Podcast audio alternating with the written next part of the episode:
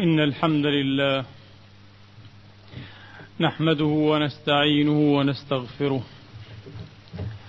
ونعوذ بالله من شرور أنفسنا وسيئات أعمالنا من يهده الله فلا مضل له ومن يضلل فلا هادي له وأشهد أن لا إله إلا الله وحده لا شريك له. وأشهد أن سيدنا ونبينا وحبيبنا محمدا عبد الله ورسوله صلى الله تعالى عليه وعلى آله الطيبين وصحابته المباركين وأتباعهم بإحسان إلى يوم الدين وسلم تسليما كثيرا. عباد الله أوصيكم ونفسي الخاطئة بتقوى الله العظيم ولزوم طاعته. كما أحذركم وأحذر نفسي من عصيانه ومخالفة أمره. لقوله سبحانه من عمل صالحا فلنفسه ومن أساء فعليها وما ربك بظلام للعبيد. أما بعد أيها الإخوة المسلمون الأحباب يقول الله سبحانه وتعالى في كتابه العزيز بعد أن أعوذ بالله من الشيطان الرجيم. بسم الله الرحمن الرحيم. والليل إذا يغشى والنهار إذا تجلى وما خلق الذكر والأنثى. إن سعيكم لشتى.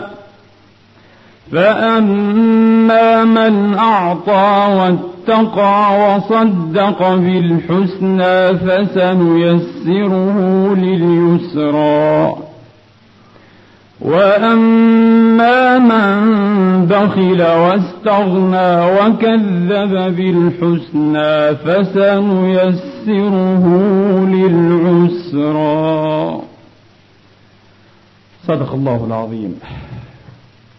أيها الإخوة الفضلاء في ضوء هذه الآيات الكريمات سنتحدث عن قضية هامة. تهم الإنسان رجلا وامرأة وتهمه أينما كان الإنسان كل الإنسان. قضية اجتماعية حساسة وهي قضية خروج المرأة إلى العمل أي خارج البيت. قضية تضاربت فيها الآراء واختلفت وتباينت فيها مواقع الرؤية أو زوايا النظر كما يقال. ويبدو أن القرآن العظيم قد أضاء فيها إضاءات لا تجعل تعقيبا لأحد من بعده. والليل إذا يغشى والنهار إذا تجلى. مظهران كونيان ثابتان. يتخالفان ويتعاقبان. وهو الذي جعل الليل والنهار خلفة. يتخالفان ويتعاقبان. على ثبات. وفق سنة مضطردة. والليل إذا يغشى والنهار إذا تجلى. الليل ظرف لأحداث كثيرة. والنهار ظرف لأحداث أكثر. وهذه الأحداث تختلف. فما يجوز فعله في النهار قد لا يمكن أو يصعب ويتعذر فعله في الليل الذي جعله الله للثبات وانقطاع الحركة حركة الارتزاق والتعيش. والليل إذا يغشى والنهار إذا تجلى. وما خلق الذكر والأنثى. أيضا أمران وحدثان كونيان متجددان. الذكر والأنثى. إنها صيغة التقابل بين الليل والنهار وبين الذكر والأنثى. وما يصلح له بالتالي الذكر لا تصلح له الأنثى. فالدور الذي ينبغي على الذكر أن يؤديه قد لا تستطيع أن تتجشمه وأن تقوم بأعبائه الأنثى. وقد يتعذر وقد يستحيل ذلك فوق الصعوبة التي أشرت إليها. وأكد سبحانه وتعالى هذا المعنى اللطيف. الذي يمكن أن يؤخذ وأن يستنبط من هذه المقابلة الذكية بل فوق الذكاء البشري بلا شك بقوله إن سعيكم لشتى. نعم الظاهر أن المراد بهذا السعي سعي المؤمن والكافر سعي المحسن والمسيء سعي الذي يبسط يده بالعطاء والذي يكز ويقبض هذه اليد إلا أن الآية بلا ريب تتناول إيماء وإشارة المعنى الذي ألمحت إليه. لما دل عليه صدر السورة؟ لما دل عليه وأومأ إليه صدر هذه السورة الكريمة. إن سعيكم لشتى بدليل قوله سبحانه وتعالى في موضع آخر من سورة النساء ولا تتمنوا ما فضل الله به بعضكم على بعض للرجال نصيب مما اكتسبوا وللنساء نصيب مما اكتسبن واسألوا الله من فضله. إنكم تصلحون لأشياء وهن صالحات لأشياء أخرى ولا ينبغي أن تنعكس الأدوار. إحدى المشكلات الاجتماعية المتفاقمة في المجتمع الغربي الأمريكي والأوروبي هي المشكلة المعنونة والموسومة بانعكاس أو التباس الأدوار. وما لهذا الالتباس من تأثيرات ومضاعفات. على حياة الفرد وعلى مجرى الحياة الاجتماعية بعامة. على حياة الفرد خاصة ومجرى الحياة الاجتماعية بعامة. التباس الأدوار. كيف؟ سنشرح في التبيان أيها الإخوة الأفاضل. ما هي طبيعة العلاقة التي تربط بين الشريكين بين الرجل والمرأة الذكر والأنثى داخل مؤسسة الأسرة أو مؤسسة الزواج كما تدعى مع أن في النفس شيئا من هذا الاصطلاح الوافر. على كل ما هي طبيعة هذه العلاقة؟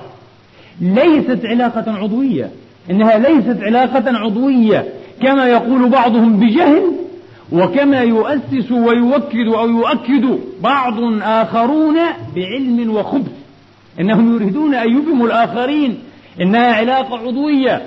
فأين هي العلاقة التشاركية إذا الإندماجية أو بالاصطلاح الذي نحبذه وهو اصطلاح قرآني العلاقة التساكنية لتسكنوا إليها. العلاقة التساكنية وهي الحاكمة على كل أنماط وأنموذجات نظام الزوجية في الكون. وقد ألمعنا إلى ذلك في خطبة سابقة أو في إحدى الخطب السابقة.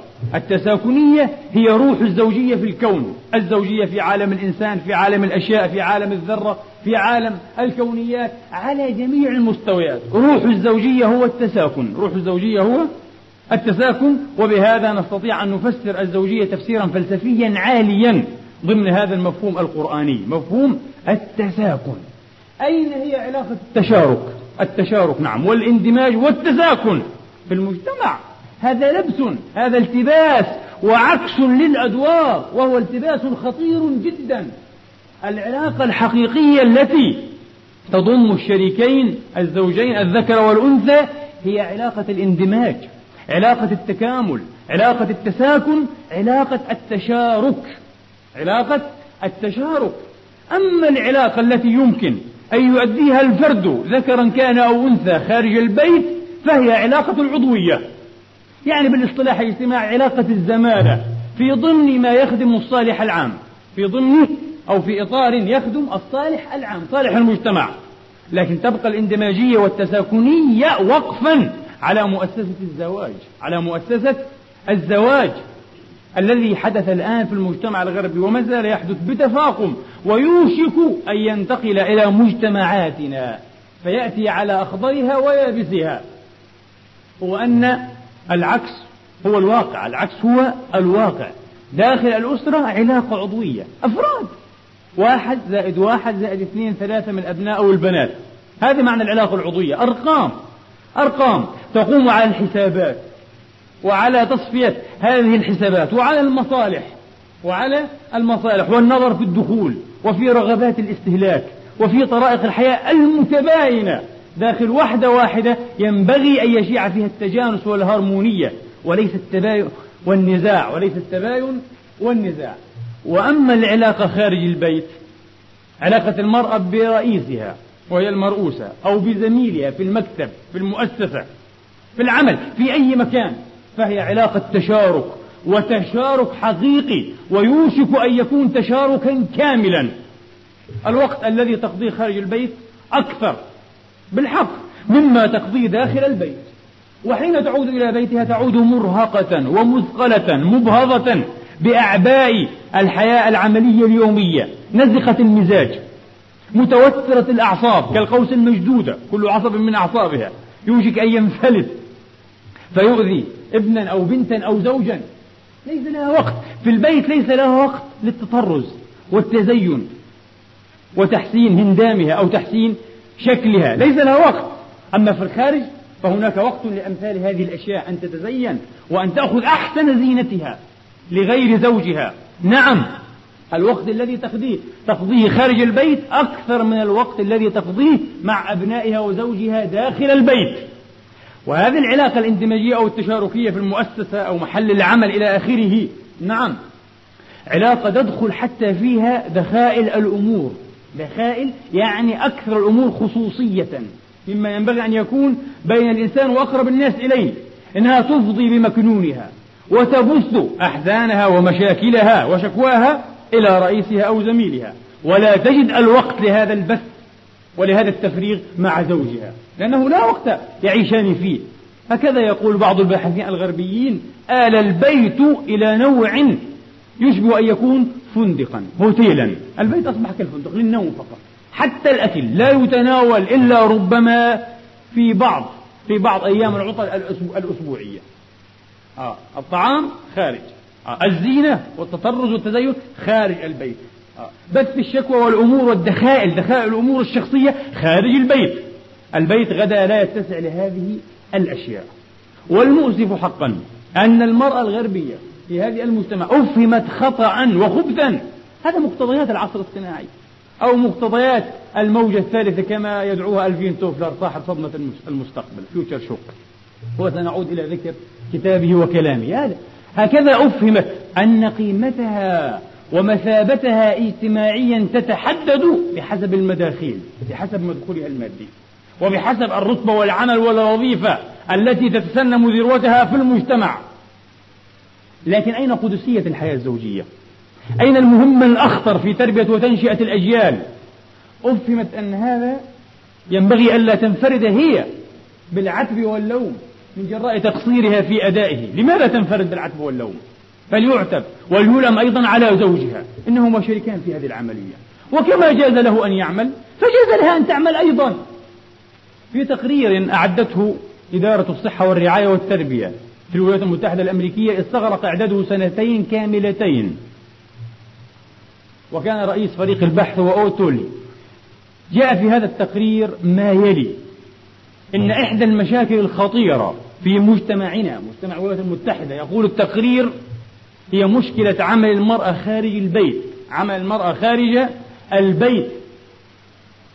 هذه المشكلة سببت تعاسة كبرى للمرأة العاملة. هكذا يقول التقرير بالحرف الواحد. تعاسة كبرى للمرأة العامل أي عامل خارج البيت. أنا هنا لي جملة اعتراضية. نفتح قوسين كما يقال أو قوسا. ثم نغلقه. المرأة المسلمة الأولى التي استمدت مفاهيمها ومنظومة قيمها من القرآن ومن رسول الله الأسوة والمثل الأعلى عليه الصلاة وأفضل السلام فهمت أن اضطرارها أو حاجتها للعمل خارج بيتها هو نوع من الرق نوع من القنانة من النخاسة من العبودية يعرضها لصنوف من الاستغلال. أو لصنوف من الاكتئاب والإحباط أو لصنوف من التعب والمهانة. ربما لا يتيسر لها بحكم خلقتها وتكوينها عضويا وبيولوجيا أن تقوم بها. الأستاذ العقاد رحمة الله عليه المفكر الضخم العملاق كان يقول الوظيفة في قرننا هذا هي رق القرن العشرين. واسألوا أي موظف فيكم وليسأل نفسه ألا يشعر بنفسه كأنه نوع من الرقيق؟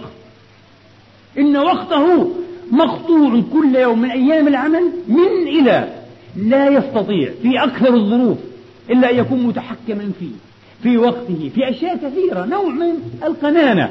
لكن هي مقتضيات الحياة. في الصحيحين من حديث أسماء بنت أبي بكر الصديق رضي الله عنهما وأرضاهما. الحديث الصحيح الطويل في الصحيحين.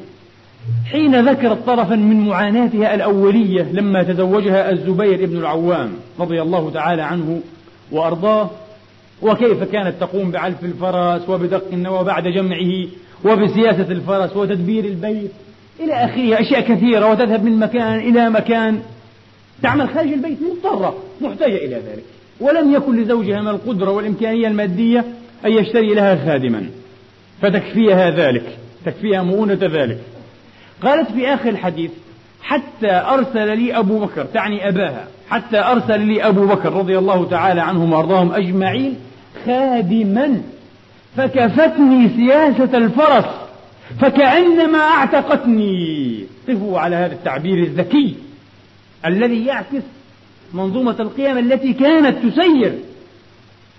النساء على الأقل في المجتمع الإسلامي تقول كأنما أعتقتني كنت كالعبدة.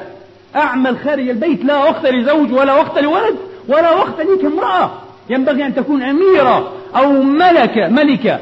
غير متوجة على الأقل في بيتها في مملكتها في فردوسها في جنتها. قالت أسماء فكأنما أعتقتني. طبعا أنا أدرك تماما وتدركون معي أن أسماء طبعا تحت تأثير هذه المنظومة القيمية أو القيمية كانت تختلف في توجهاتها وفي تطلعاتها وفي تفسيرها لضرورة أو حاجة العمل خارج البيت. عن كثير من العصريات المتفتحات المتحررات اللواتي يرى بعضهن لا كلهن. أن خروجها فرصة سانحة لتدل بجمالها وتعرض أزياء وتكون متحفا متحركا. إن هذا يشبع فيها أشياء داخلية. هذا ضرب من التدلي والسقوط. نحن نتحدث عن الأفق السليم للمرأة عن الأفق السليم للمرأة الفاضلة. بعض الباحثات باحثة فاضلة مسلمة قالت نماذج المرأة كثيرة. المرأة في النموذج القبلي ضعيفة فاضلة. امرأة فاضلة لكنها ضعيفة. كانت تمتهن وتهان وتوعد صغيرة. والمرأة في النموذج الغربي قوية ساقطة إلا ما ندر. ساقطة. كل مهما ادعينا التحرر وعدم التعصب وما والموضوعية ساقطة. بشكل عام ساقطة. وادرسوا حالات الإجهاض وحالات الأبناء الأنغال غير الشرعيين. كيف تكون ساقطة؟ إنها في عمومها ساقطة لكنها قوية قوية الشخصية ممتازة متفردة أنانية لكنها ساقطة. والمرأة في المجتمع الإسلامي الحديث ضعيفة فاضلة تشبه أختها الجاهلية إنها في جاهلية ثانية وهذا حق. والمرأة في النموذج الإسلامي الصحيح نظريا وتطبيقيا لفترة تاريخية محدودة للأسف قوية فاضلة إنه الأنموذج المفقود. إنه الأنموذج المفقود إنها قوية فاضلة في نفس الوقت. لما جاءت أسماء بنت يزيد الأنصارية رضي الله عنها وأرضاها وفي قصتها عبرة وإي عبرة إلى رسول الله وقالت يا رسول الله صلى الله عليه وآله وأصحابه وسلم يا رسول الله بأبي أنت وأمي أنا وافدة النساء إليك أوفدنها لتتكلم باسمهن وحق لها ذلك. لما تسمعون بعد قليل. أنا وافدة النساء إليك. وإن الله قد ابتعثك للرجال والنساء كافة. لست رسول الرجال بل أنت رسول الرجال والنساء. وإن الله قد ابتعثك للرجال والنساء كافة. وإنا معشر النساء وإنا معشر النساء محصورات مقصورات. في البيوت لا نخرج ولا نلج مخارج وموالج الرجال كما يقال. وإن معشر النساء محصورات مقصورات. قواعد بيوتكم وحاملات أبنائكم. قواعد بيوتكم وحاملات أبنائكم. وإنكم معشر الرجال. هذا منصوب على الاختصاص. وإنكم معشر الرجال. قد فضلتم علينا بالجمع والجماعات وشهود الجنائز والحج بعد الحج وأفضل من ذلك كله الجهاد في سبيل الله. وإن الرجل منكم يا رسول الله امرأة فصيحة في غ... في ذروة في الذروة العليا من الفصاحة والبيان. وحسن الاستهلال وحسن التوسل لما تريد أن تسأل وأن تستفسر وأن تستفصل عنه رضي الله عنها وأرضاها. وإن أحدكم يا رسول الله إذا خرج حاجا أو معتمرا قعد النساء في البيت يرعين ولده ويحفظن ماله وبيته ويحفظن ماله وبيته حتى يرجع. فهل لنا يا رسول الله شيء من ذلك الخير والأجر؟ فالتفت عليه الصلاة وأفضل السلام بوجهه كله. لقد حركته هذه المرأة. أدهشت. التفت بوجهه كله إلى أصحابه. رضوان الله تعالى عليهم وقال لهم هل سمعتم قط امرأة أحسن مسألة من هذه عن دينها؟ أحسن امرأة يسمعها رجل تسأل عن أمر دينها. فقالوا يا رسول الله ما ظننا أن امرأة تهتدي إلى مثل هذا؟ ما ظننا أن امرأة تهتدي إلى مثل هذا؟ إلى مثل هذا السؤال وهذه الصياغة وهذا البيان وهذه الحكمة وهذه الفطانة والزكانة. ثم التفت إليها رسول الله صلى الله عليه وآله وأصحابه وسلم وقال لها افهمي أيتها المرأة افهمي أيتها المرأة وأعلمي من خلفك من النساء. جملة واحدة. أن حسن تبعل المرأة لزوجها يعدل ذلك كله. إذا أرادت المرأة الأجر والغنيمة الأخروية فحسن تبعلها لزوجها حسن التبعل عبارة جامعة مانعة لما يوفر أسباب السعادة ودواعيها. هذا شرح كلمة حسن التبعل عبارة جامعة مانعة لكل ما يوفر أسباب السعادة الزوجية الأسرية ودواعيها. أن حسن تبعل المرأة لزوجها يعدل ذلك كله. يعدل الجماع والجماعات وشهود الجنائز والحج بعد الحج والجهاد في سبيل الله. تبارك وتعالى. حسن التبعل. كانت تفهم المرأة المسلمة. ومن هنا كانت تنطلق. كانت المرأة المسلمة تدرك والرجل معها مدرك أيضا. أن جلوسها في بيتها وقيامها بأعباء المنزل وأخطر من ذلك تربية النشء والمحافظة على سر البيت آه. وشؤونه هو ضرب من ضروب الجهاد وليس من ضروب العمل. نقول عمل المرأة في البيت. كلا جهاد المرأة في البيت. إنه جهاد. وأكبر من كثير جدا من صنوف الجهاد التي يجاهدها الرجل. وهو يكتسب مونته ومعائشه خارج البيت. فقد روى الطبراني في الجامع الكبير. قال عليه الصلاة وأفضل السلام المرأة في حملها إلى وضعها إلى فصالها. كالمرابط في سبيل الله. أسمعتم؟ إنه يعلم ويعلمنا عليه الصلاة وأفضل السلام وجزاه الله خيرا من معلم خير. إنه يعلم ويعلم أنها مرابطة أنها مجاهدة. جهادا من أعظم وأكرم أنواع الجهاد. فهي في رباط مرابطة في سبيل الله. وإن ماتت في ذلك أي وهي حاملة أو ترضع وإن ماتت في ذلك فلها أجر شهيد. إنها إذا ليست مجرد عاملة في البيت إنها مجاهدة مقاومة. لقد قرأت في دراسة لباحثة أجنبية تتحدث عن وضع المرأة في اليابان. اليابان إلى الآن إلى عقد التسعينيات غير مقتنعة غير مقتنع المجتمع الياباني وبالذات المرأة اليابانية بالأفكار والنداءات التي تتعالى وتتجاوب في جنبات المجتمع الغربي. الأوروبي والأمريكي غير مقتنعة بشعارات البحث عن الذات. أن يجد الإنسان نفسه أن تجد المرأة شخصيتها. وتعتقد المرأة اليابانية كما تقول الباحثة الأجنبية الفاضلة أن هذه الدعوات دعوات أنانية. فيها ضرب من الأنانية الصارخة من النرجسية نارسيسيزم عبادة الذات من المرأة. الحياة الزوجية تبرأ من هذه النرجسية تبرأ من هذه النرجسية. وإلى الآن في هذه المجتمعات المتقدمة أضعف نسبة للعمل النسوي أو الطاقة العمالية النسائية هي في اليابان. واليابان من أعلى ربما كانت في صدر أو في مقدمة الدول عالية النمو التي تسجل معدلات نمو مرتفعة جدا كل عام. المرأة في بيتها تصفها الباحثة بأنها تصنف في اليابان وتسمى بالقوى العاملة غير المعترف بها إنها قوة عاملة. لكن لا يعترف بها كقوة عاملة لكنها عاملة وأي عمل. غير مقتنعة المرأة بذلك. نعم وعلى هذا تقوم الحياة الزوجية في النظر السديد. وفي الرأي الرشيد تقوم على أن ينزع الإنسان نفسه من الأنانية والنرجسية رجلا كان أو امرأة. في الحقيقة الرجل المسكين هو المعصوب بجبينه. أعباء هذه الحياة الكبرى. أن يخرج وأن يخاطر بحياته وبوقته وبنفسه وبصحته وبجهده.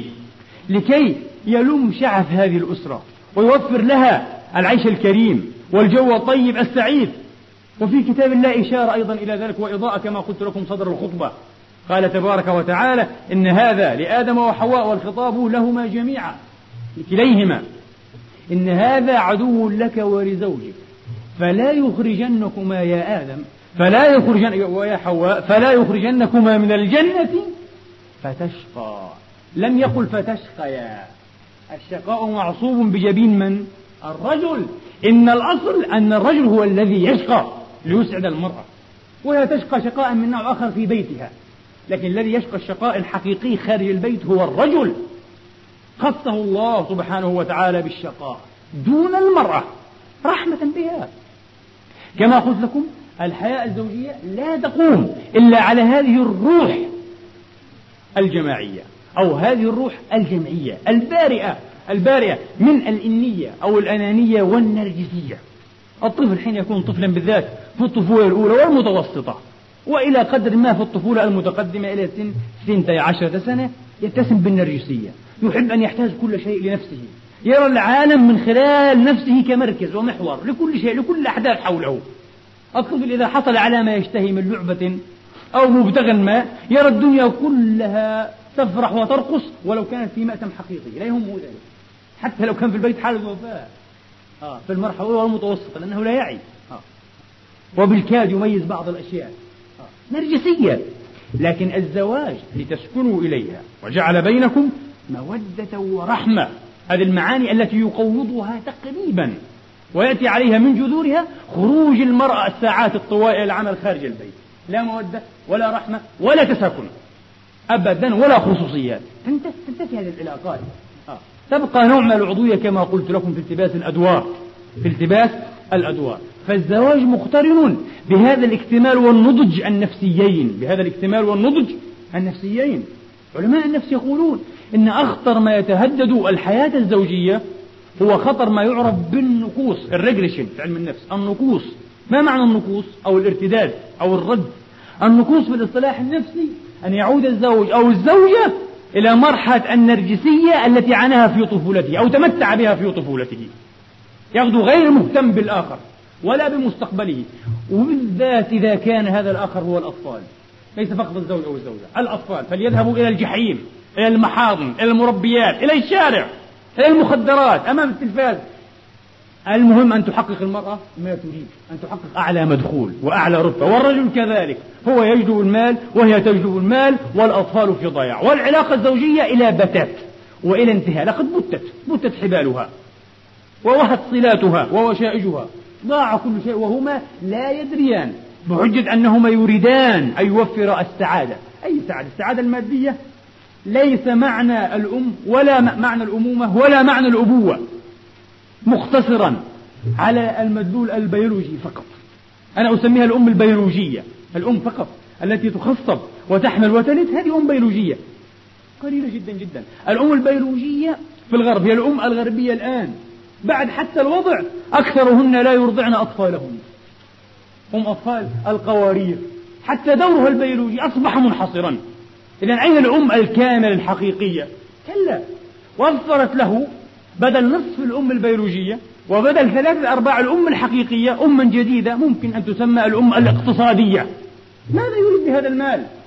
يقول علماء الاجتماع الغربيون وبعض الدارسين النفسيين إن الطفل حين يرى أنه محروم من حنان أبيه ومن حنان أمه طيلة النهار وطرفا من الليل لأنهما فقط يريدان أن يجلب المال إلى هذه الأسرة المال إلى غزينة البيت.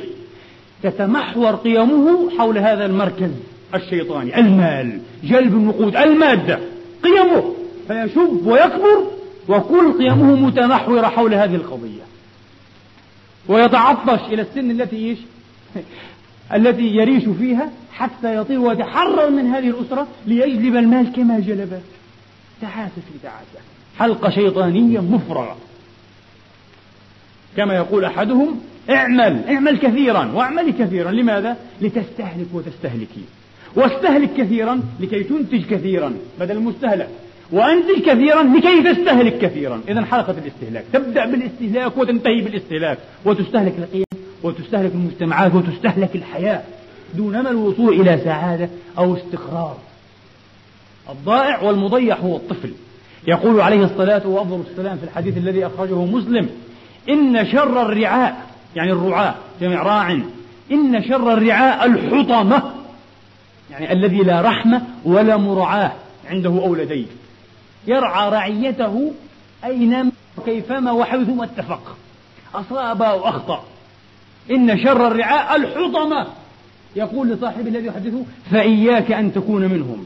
والله نحن نحن رعاة ومسؤولون عن رعيتنا فكلكم راع وكلكم مسؤول عن رعيته الإمام راع ومسؤول عن رعيته والرجل في أهله راع ومسؤول عن رعيته. فمثل هذا الرجل والمرأة راعية في بيت زوجها ومسؤولة عن رعيتها. مثل هذا ومثل هذه راعيان لكن كل منهما حطمة. والمحطم والمنتهك الحرمة هو الطفل البريء الولد أو البنت نعم المجتمع الغربي له قيمه يا إخوان وله ضروراته. ضرورات رأس المال ضرورات التقدم الصناعي أو ضرورات الموجة الآن إيه؟ الثالثة ونحن على أبوابها وتبشرها بادية وواضحة. له ضروراته لكنها ليست ضرورات المجتمع المسلم أو العربي المجتمع المغفل. الذي يتحدث باسم العلمانية وباسم التقليد وباسم الببغاوية عن كل شيء بلسان الغربي ويستعير عقله ويستعير مزاجه ويستعير ذوقه.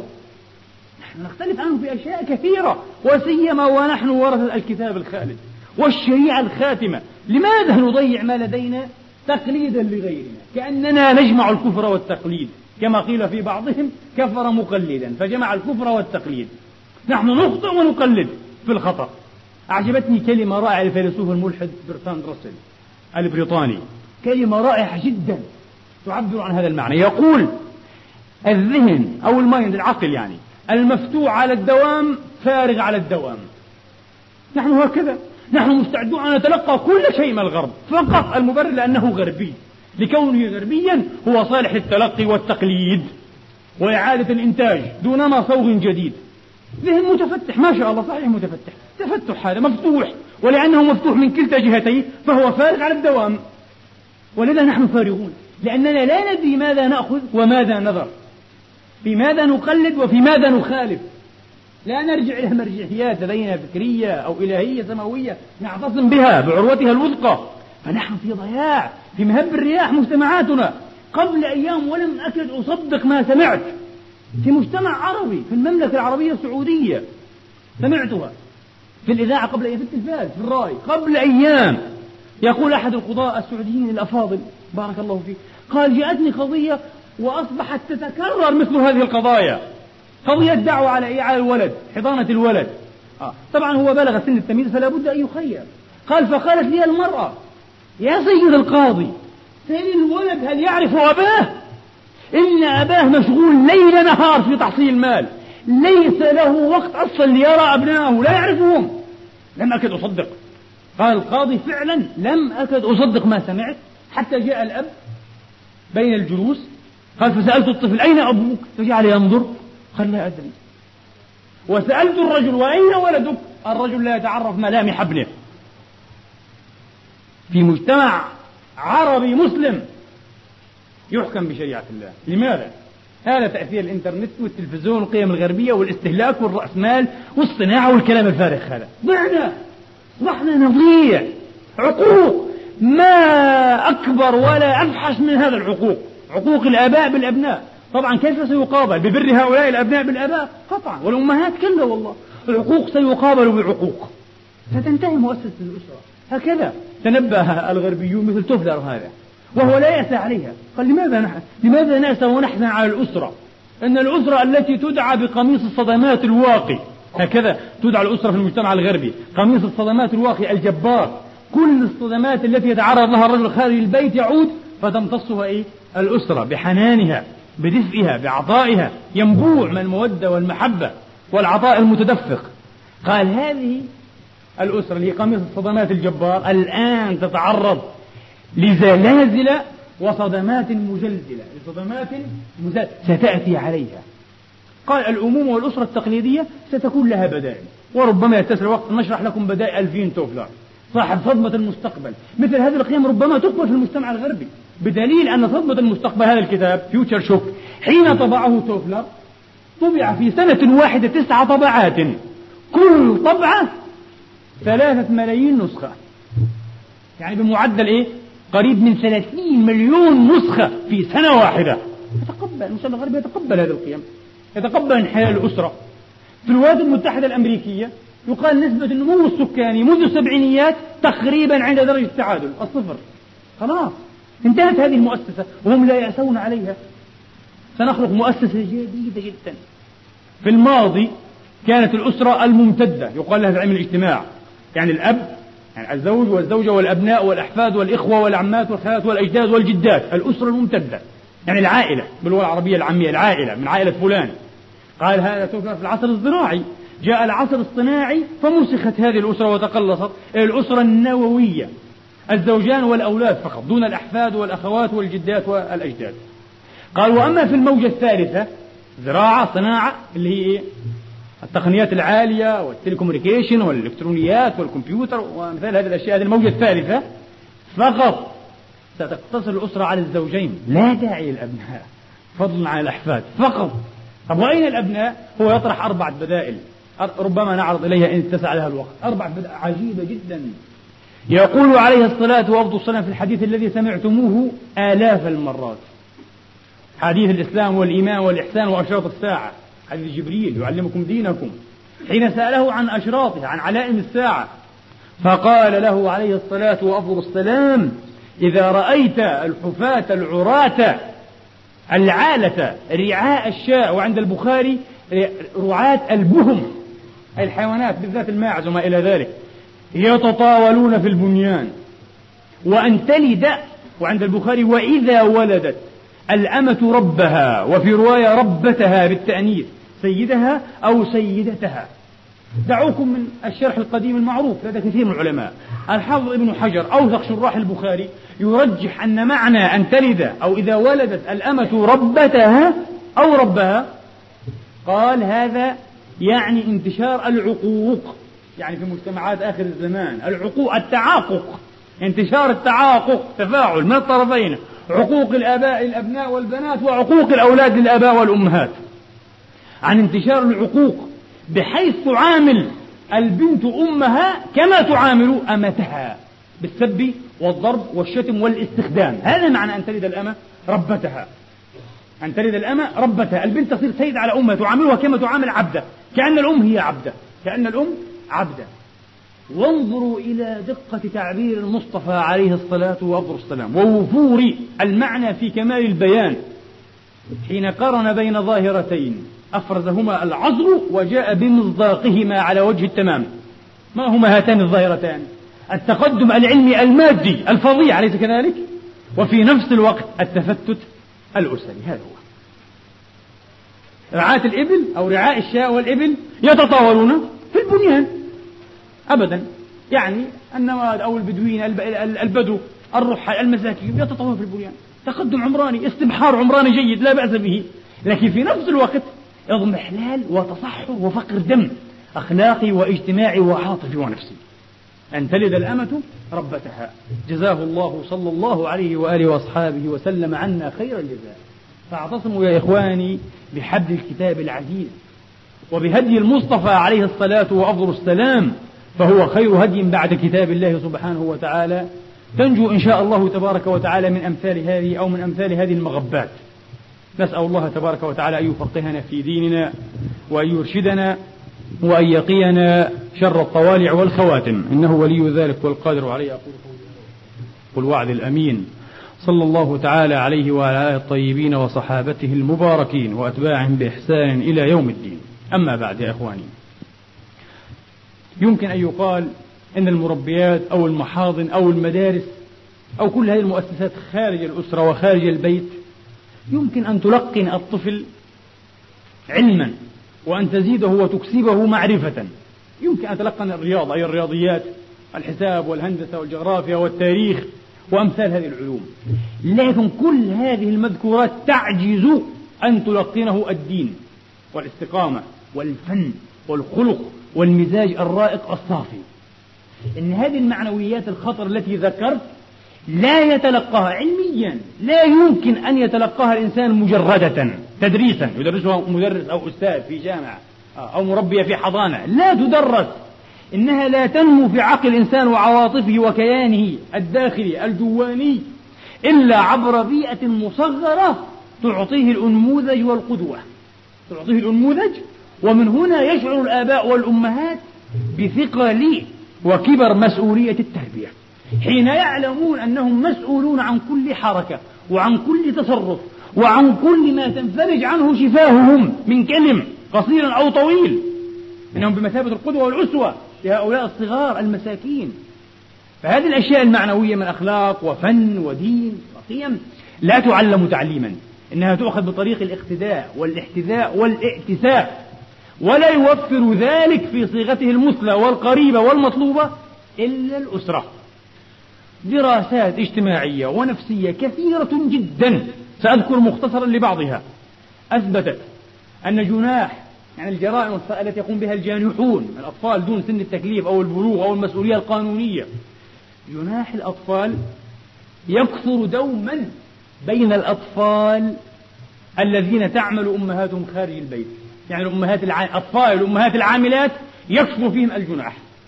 الجنح يعني المخالفات القانونية. فإذا كانت هاته أو هؤلاء الأمهات يعملن وقتا قصيرا نصف وقت كما يقال خارج المنزل تقل النسبة نسبة المخالفات القانونية. فإذا كن غير عاملات أصلا تكون أقل النسب عند أولادهن عند الذرية أقل النسب. إذا في علاقة. لأن هذه القيم لا يمكن أن تقوم. كيف يمكن للمربي أو الحاضنة يا إخواني كيف يمكن لها أن تقوم مقام الأم؟ الأم بحر دافق من الحنان. ينبوع من الرحمة شلال من الدفء والعطاء غير المنقطع. إنها أمه إنها الأم. كلمة تكفي كلمة واحدة وتكفي إنها الأم. لا يمكن أن تكون المربية أو الحاضنة.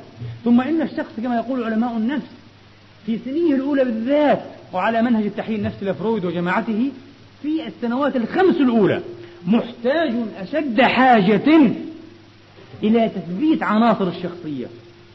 وتثبيت عناصر شخصيته فاكسنتها يعني بالاصطلاح الغربي تثبيت عناصر شخصيته نفسيا يحتاج إلى ألا يتداول تربيته ورعايته أكثر من شخص.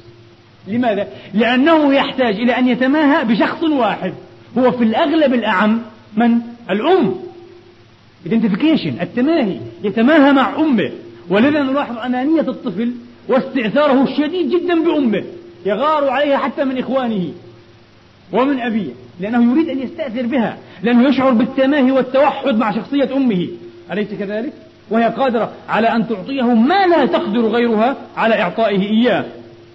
طيب الذي يحصل في تجربة عقب الحرب العالمية الثانية على أطفال الحرب أخذ أطفال الحرب هؤلاء طبعا تتداولهم كثير من الحاضنات تتغير الوجوه والأسلوب أسلوب التربية والتنشئة.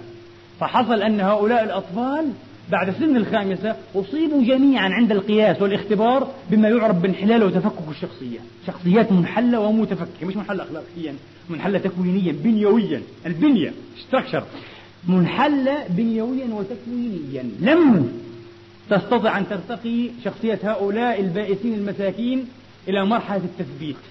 مرحلة تثبيت الشخصية. إذا لابد من الأم.